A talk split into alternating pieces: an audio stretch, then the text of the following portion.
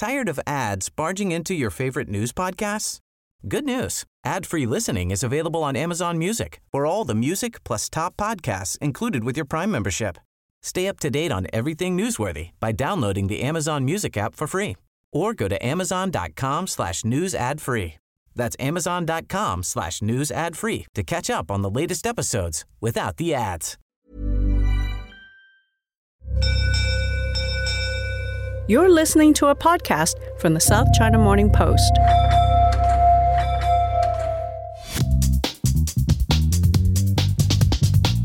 Hello and welcome to the China Geopolitics podcast from the South China Morning Post in Hong Kong with me, Finbar Birmingham. This is your weekly dose of analysis on China's economy, its foreign affairs, and its geopolitical ties with the rest of the world. We're going to hit all those notes today as John Carter, our political economy editor, frisks the latest economic data for signs of a slowing recovery. Last week we talked about how well the Chinese economy had done last year, at least in relative terms. But this week, new coronavirus outbreaks put that recovery in question.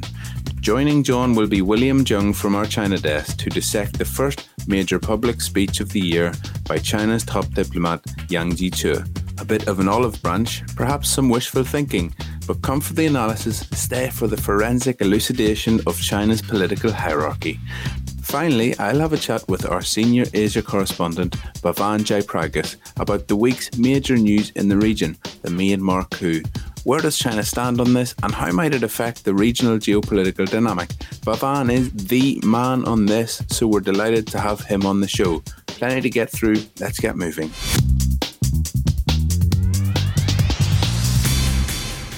Joined on this Thursday evening to discuss the week's events by John Carter from our political economy desk and William Zheng, our colleague from the China desk. Thanks for joining us, guys. We'll start off with the economy. Last week, we discussed at length how China was the only major economy, or is expected at least to be the only major economy to have grown in 2020.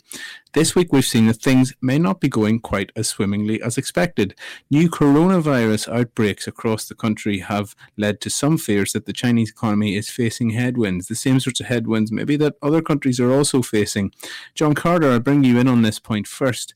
Um, how serious are these outbreaks, and what, how much of a threat do they pose to Chinese economic recovery?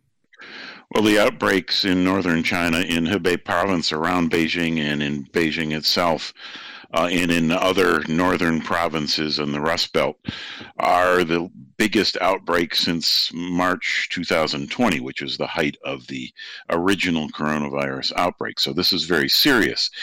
And what the Chinese government has done is both they've locked down a number of cities in these provinces in northern China and also advised uh, migrant workers not to travel home for Chinese New Year.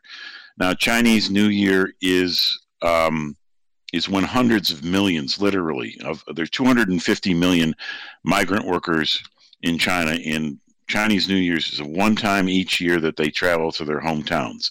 And so there is tremendous spending on travel, on gifts for the family, on family feasts, and it is a major celebration time.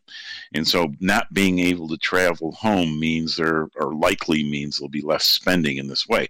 So this is going to be depressing for the economy.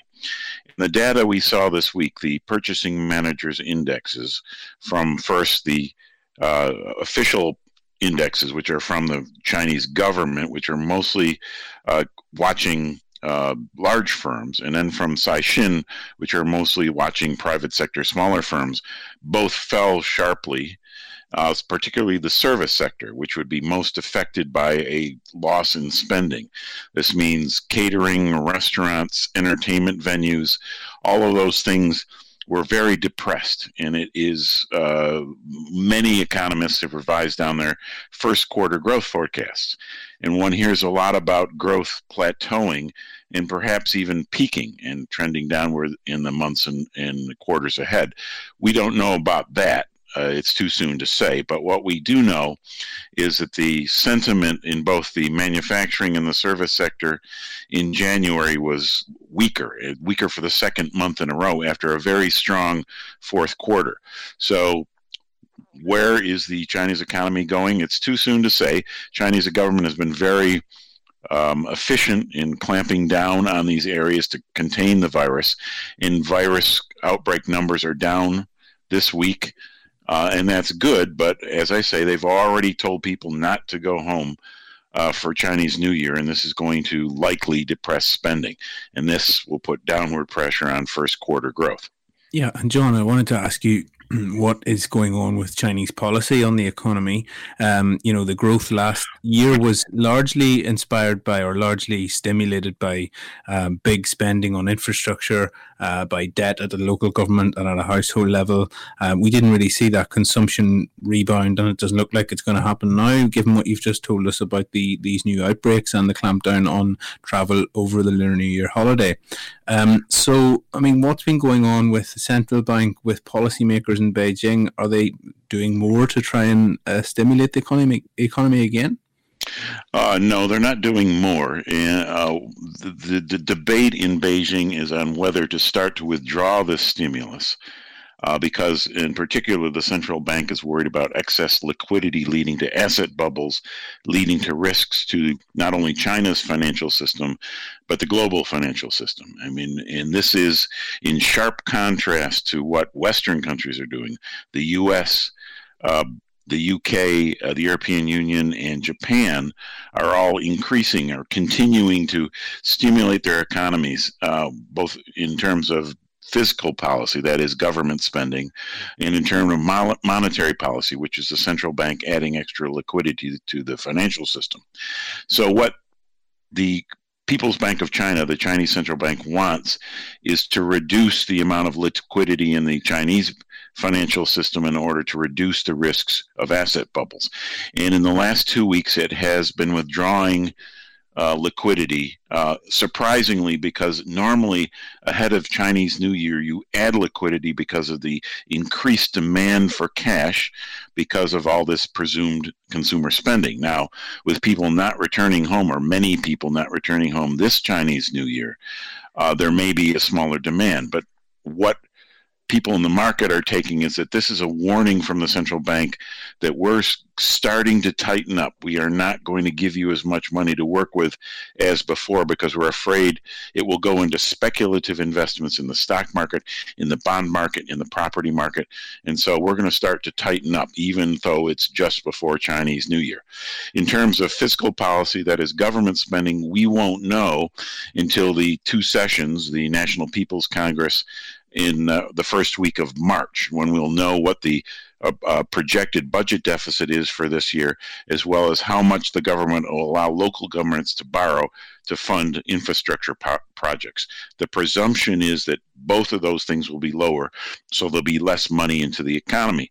Now, as we discussed a minute ago, the latest data suggests that the economy is is hitting a, a bad spot, and so it may not be a good time to start to withdraw stimulus. Yeah, and mm-hmm. so we will have to wait and see what actually the uh, the government does. Yeah, I mean it's a wow, I mean, it's, it's such a challenge for every government, and it shows. I mean, everybody was talking about how the government in China had these things under control, and I guess what we've seen over recent weeks is that it's. I mean, it just shows how impossible it is to contain this uh, 100%. Um, William, I wanted to bring you in and, and, talk a little bit about what's been happening on the foreign policy front this week. Uh, we saw China's top diplomat Yang Jiechi uh, address um, the National Committee on US China Relations, in which he spoke about a potential reset in, uh, in, in, in the superpower rivalry under the new Biden administration. William, I know you were watching this closely. What were your main takeaways from the speech by Yang at this event? Thanks, Finbar. First of all, I think many people are a little bit confused with uh, uh, Yang's standing in China because uh, in China's party state uh, structure. It's actually very confusing. Who is he and why we always call him the top diplomat? In China's uh, party state system, the party is always uh, having a higher hierarchy of the government. So for Yang, he is the director of the Central Foreign Affairs Commission, which was established and now directly headed by President Xi Jinping himself about to the main function of it is to manage the party's overall external uh, relationship uh, policies, and that will transmit to the government side, which uh, Minister Wang Yi would be uh, would be the key representative from the government side. So, given all this uh, complicated China political structure, how I personally see it, see him is a spokesperson of the CCP on diplomatic affairs. So that's that is how we can look at it from that point of view. China's mm-hmm. ruling party's key person. Yeah. He he helped President Xi Jinping manage the diplomat, uh, diplomacy front. And he, on a Politburo ranking, he he's ranked higher than uh, Foreign Minister Wang Yi. So overall, when Yang speaks, it speaks on behalf of China's ruling party. Now we know who Yang is, and his speech basically is a party's standing that's why it's not surprising that uh, his comments is largely echoed what uh, Ambassador Cui Tiankai has been saying, and uh, Vice Foreign Minister Le Yucheng have been talking about Sino-U.S. relationship, how it want to go. But interestingly, this is the first time China give a very detailed account of what it expect where the collaboration could happen and where uh, it want US to manage the differences. And uh, interestingly, he lists out four broad aspects of it. First thing first, he told uh, the US new administration to, to recognize or treat China correctly, take a correct view of China, and uh, don't do not take us as a major competitor or major rival Second thing he requested is to resume the normal exchange between the two countries. There, he actually said about uh, what has been happening for past few years, and there have been disruption of on the uh, people's exchange, the intellectuals, the schools, media, uh, even in the companies. And he he was saying that let's both sides remove all these barriers and enhance the exchanges. Thirdly, that's the part where all the media was was uh, writing about was now let's manage our differences. There he reiterated the five nevers. Never interfere with uh, U.S. internal affairs, especially the election, right? Uh, which has always been a talking point and it say it never want to export its development model to outside and uh, never engaged never want to engage in ideological confrontation never sought to challenge or replace the us and uh, it has no intention to divide its sphere of influences. But it also lay out the usual bottom lines for china please don't touch these. That would be the upholding of three Sino-US joint communicate and uh, abide to one China policy. That's especially with regard to Taiwan issue, and uh, it also lists out that please stop interfering Hong Kong, Tibet, and Xinjiang. Mm-hmm. Uh, that's what he raised specifically. But interestingly, this time he was very detailed in uh, economic issues and uh, other uh, areas that China and US can work together. Where he did go into that uh, China will, in economic and trade front, he said we will continue to welcome American company to invest in China, and both sides should provide a fair and open uh, environment. So, does it mean it's uh, very hopeful, I suppose, uh, on the part of Yang William uh, and John? Maybe I can ask you both to, to comment briefly on this. How I mean, how, this sounds like a bit of a hail mary. How how realistic is it for a reset in U.S.-China ties at this point? Is this mainly uh, Yang being optimistic, or do you think there's any realism at all this might actually happen? It's very early days of the Biden administration. Let's remember that Biden hasn't even been president for a month yet. He, he has he's setting down a lot of markers in the initial rhetoric from his senior advisors is is very hawkish against China. But this may be in part playing to the domestic audience, setting down a a a standard against which cooperation can be layered on top potentially. I mean there's areas where many people think there's um, potential for cooperation. Environmental issues in particular. Remember back in 2014 during the obama administration china and the united states came up with an agreement on uh, greenhouse gas reductions which paved the way for the paris climate accord with without that agreement between the two world's two largest emitters, there might not have been a Paris Climate Accord. Um, so potentially there is area for cooperation there. Also, cooperation on the coronavirus, uh, perhaps a bit more controversial, but still. Um, it is a global problem. It affects everyone. There are no exceptions. The virus doesn't take sides. Um, so, uh, can this be layered on a difficult relationship, a challenging relationship, and it remains to be seen. It's too soon to say. And I think what um, Yang was saying is okay, these are our bottom lines, this is our position. Now tell us what you think. How, where are you going to reach out to us? And I would note for you that today or last night, the U.S. repeated its support for the China One China policy uh, which is one of the um, red lines that uh, Yang made in his speech. So we are starting to feel our way towards a understanding of the new administration in the United States and the existing regime in China. We'll hear more about that in future. Uh, but for now, John Carter, William Zheng, thank you so much for joining us on the podcast this week. Dramatic events this week in Myanmar, where the country's powerful military has deposed of an elected government and declared a one year state of emergency. Huge news all around the world, and we've been reporting very heavily on this at the South China Morning Post.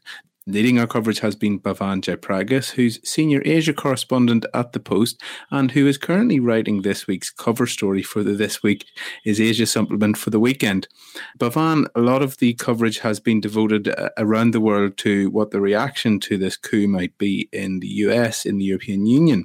But I think it's worth remembering that China shares a 2,129 kilometre border with Myanmar, and it is by far the biggest trading partner. 33% of all Myanmar's trade is with China. Wondering with that in mind, what is China's stance as the rest of the world, um, you know, has massive outcry to the coup in Myanmar?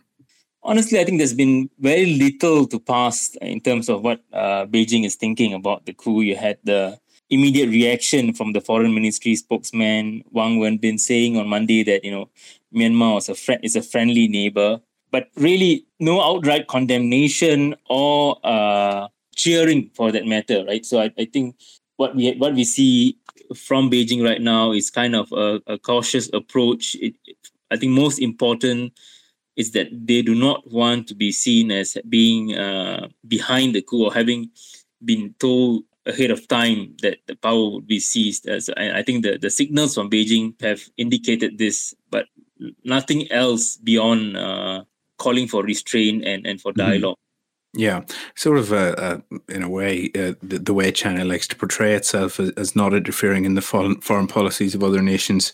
And they don't tend to go large with big public statements like that. Um, uh, you know, Myanmar, obviously, no stranger to economic hardship as a result of domestic political situation. You know, it was starved from technology and investment due to Western sanctions for decades now.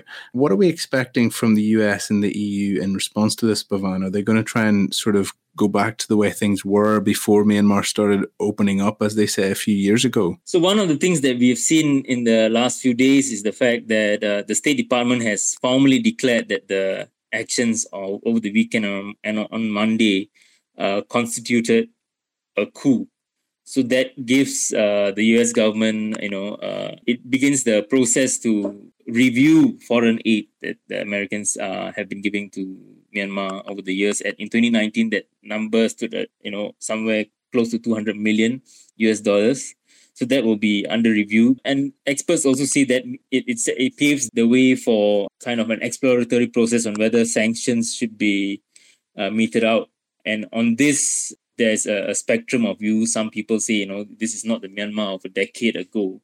So even if you were to impose fresh immediate sanctions, the pain might be quite minimal because there are other players there. China is there, not just China, but Japan and Southeast Asian countries. Uh, Singapore is the biggest uh, source of FDI to Myanmar. These players are, you know, are going to, you know, impose sanctions there, yeah. There's no indication of that at all. And I wanted to ask you about that, Bhavan.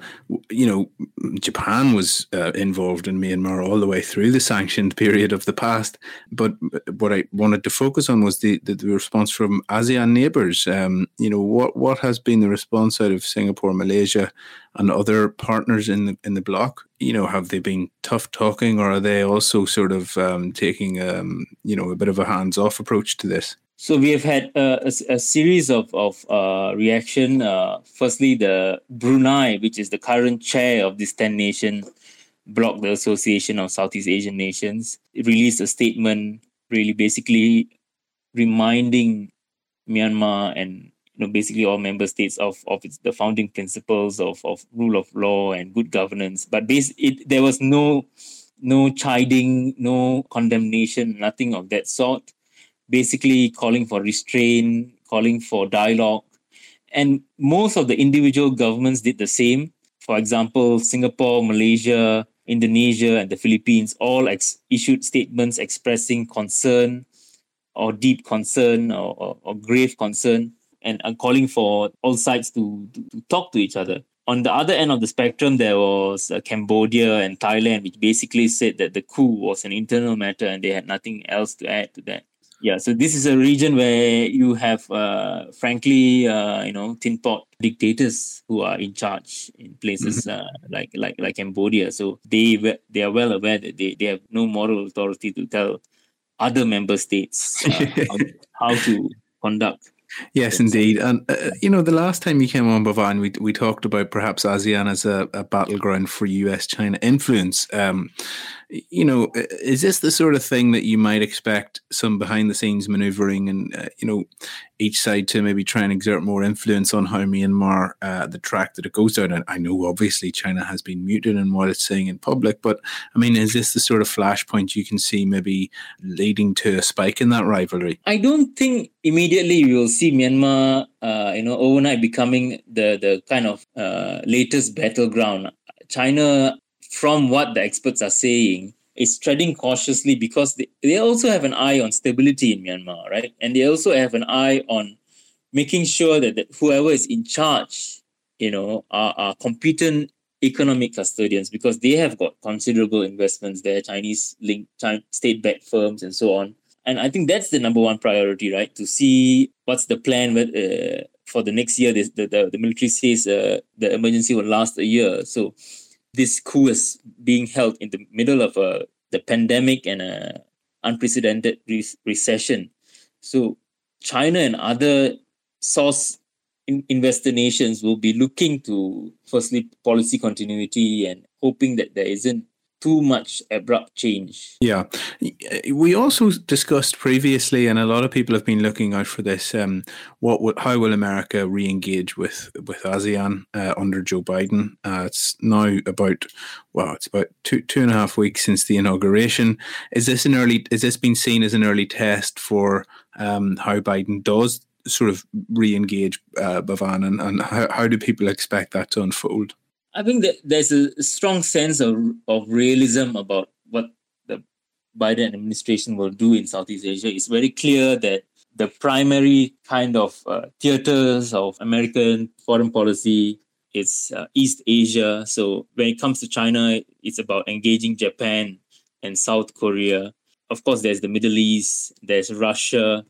The administration did uh, very quickly make its displeasure known right after the coup. Mm-hmm. You had Antony Blinken issue a statement quite rapidly in the morning uh, Asian hours on Monday, condemning the act. And then the, the White House press secretary released a, a separate statement, and then President Biden issued a, a very strong statement. At the same time, you know, the experts I've been speaking to are are hoping that that all these uh, signals from the US does not mean that they are they have already made up their minds about fresh sanctions. Uh, and, and the experts are very much, and I, I, I say, I think there's a consensus among the Southeast Asian observers that, you know, there is hope that uh, Washington does not jump the gun here and think carefully about imposing fresh sanctions because, uh, firstly, the, the thinking is that it might, it will have very marginal effect.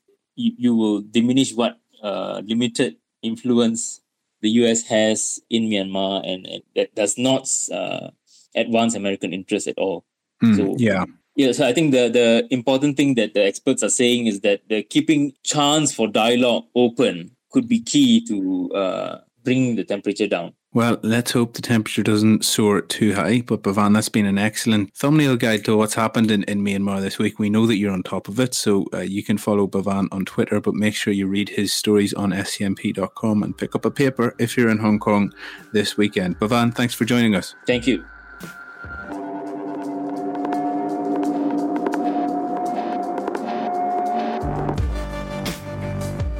Thanks for listening to the China Geopolitics Podcast with me, Finbar Birmingham, at the South China Morning Post.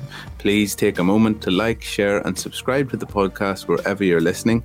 Keep up to date with all the news on scmp.com and do pick up a copy of the post if you're in Hong Kong this weekend to read Bhavan's cover story for This Week in Asia.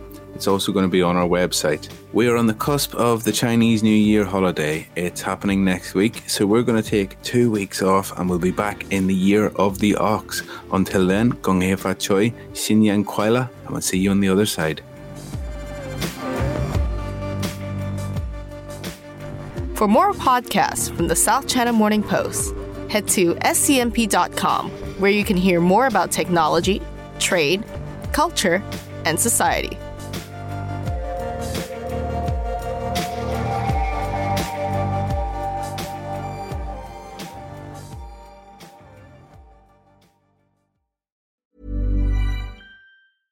Tired of ads barging into your favorite news podcasts? Good news. Ad-free listening is available on Amazon Music for all the music plus top podcasts included with your Prime membership. Stay up to date on everything newsworthy by downloading the Amazon Music app for free or go to amazon.com slash news ad free. That's amazon.com slash news ad free to catch up on the latest episodes without the ads.